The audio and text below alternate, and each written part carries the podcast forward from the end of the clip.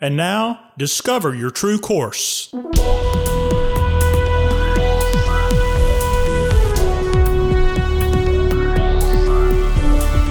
This podcast is a production of True Course Life and Leadership Development. Your host, founder and president, Dr. Michael Godfrey.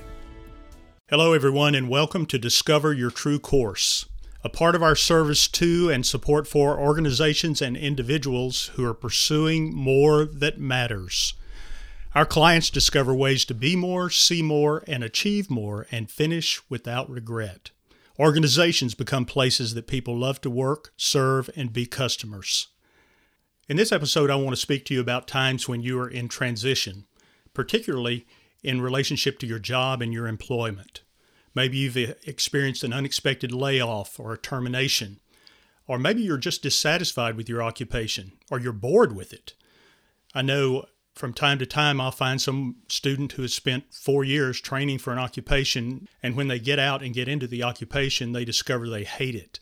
Some of us have spent many, many years of our lives in occupations that we really didn't like. We were stuck. So I want to invite you to take a look at this transition that you may be in, this unexpected time of being shaken up and losing your job, or maybe you're so frustrated with it at this point.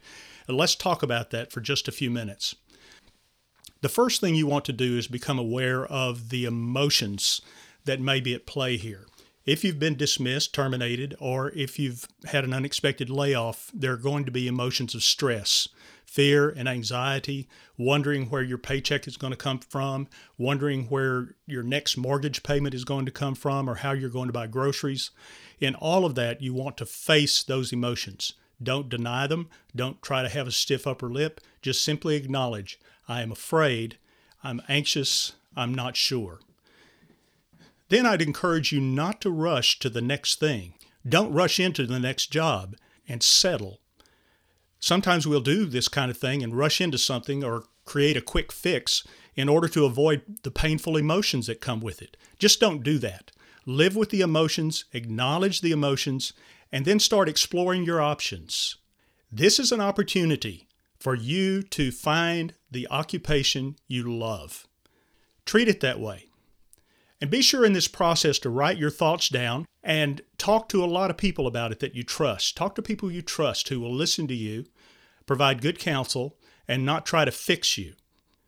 I'm going to give you four or five steps here that you'll want to do, and this is fairly hard work, but it's very valuable work. If you've been shaken up by life through the loss of your job, you need to get your feet back on the ground. Here's how to start. Number one, assess your values.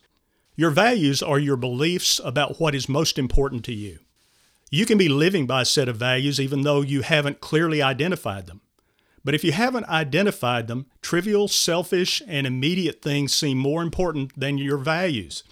You may have considered your values before, or you may have some that are just unspoken. It's important for you to get those down on paper and get very, very clear about your values. Maybe you've not had an opportunity to do that before. Uh, maybe you just went right into a job right out of school and you didn't have an opportunity or the capacity to decide what was really important to you and whether or not that job fit. So take some time to decide what's really important. Determine the five most valuable things to you. What is it that you just simply cannot live without? What is it that money can't buy and death can't take away? What's most valuable? And then identify your vocation. We've talked about that on the podcast before, and let's talk about it a little bit more today because this is something that will sustain you in your work and help you find much more fulfillment. Your sense of vocation informs your mission. So, your vocation's not your occupation or your profession, but it's an umbrella under which you live all of life, including your occupation. The English word comes from a Latin word, vocare, which means to call. We've reduced vocation to refer to endeavors in life, such as your occupation, that are not nearly as high and noble as a vocation. A calling or a sense of call comes from a higher source outside yourself and beyond your human sources. It's an invitation to be involved in something much bigger than you and your world. Now, you may have had an occupation and you may have an occupation in the future. You may have one now, but It will quickly seem mundane, and feelings of disappointment will arise unless you have a vocation to which your occupation is related. You need something higher, nobler, and more enduring, a calling on which to build your life that makes a difference and is without regret. Then establish your purpose. Why are you here anyway? Why do you breathe here on this earth? Are you here to try to be happy? Are you here to get rich? Are you here to serve yourself? To get satisfied? Is it to serve other people? Is it to leave a legacy of some kind? Is it to accumulate things? What is your purpose? Now, your purpose ideally will grow out of your vocation. If you have a sense of calling, your answer to why am I here will grow out of that. Sometimes you can decide why you're here if you can take a look toward the end of your life and think, when I'm dead, what do I hope that I've accomplished?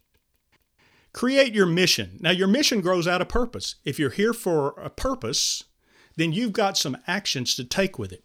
So that mission is going to grow out of that. What are you going to do that aligns with your purpose? What is that mission? And what will you need to do to achieve purpose? That's mission.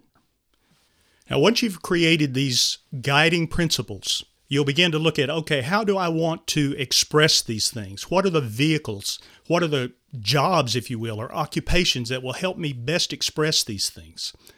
At that point, it's important to begin to brainstorm with yourself and with individuals. Now, the rules about brainstorm is you cannot judge any of your answers. You just put them out on paper. So go wild. If you could do whatever you wanted to do with no restrictions, what would you do?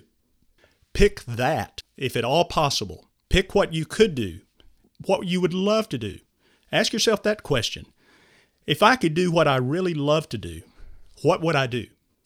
This time of being without a job, or actually you may be in a job, but you're questioning whether or not it's the job for you, that time is an important time of opportunity. Treat it as such. It's a time to get into a place where you can actually love what you're doing. It's important that no matter where you are, always be building your resources, your network, the people you know, having backups that if you lose your job, you know where you're going to go as much as possible. So try to do that. Now, it's entirely possible that in all of this, you're going, wow, that's a lot of stuff. I'm not sure what to do with that. We have a lot of exercises at True Course that help people find these things and get clear about them. So I want to invite you to email me if you're struggling with this or if you really want to tie into it. Email me at discover at discoveryourtruecourse.com and let me know what you're thinking. Uh, let me know what your plans are, what you would like to do, and we'll get together either in person or by phone and talk about what you need at this time and see if we can't come up with a way for you to work through these things. We have those ways, we have those plans that we work with with clients all the time. So if we could help you, we'd like to talk to you. Second, grab a copy of my book without regret. It treats all of this in a much more detailed fashion, and there are free resources, free resources through the book. So get the book. You can get it on Amazon.com without regret. Look for it under my name, Godfrey, and you'll find the book more easily. And finally, contact us to explore ways that we can support you and help you and your organization on your quest for more that matters and helping you be more, see more, and achieve more, finishing without regret. I'm Michael Godfrey. Thanks for listening. We'll see you next time.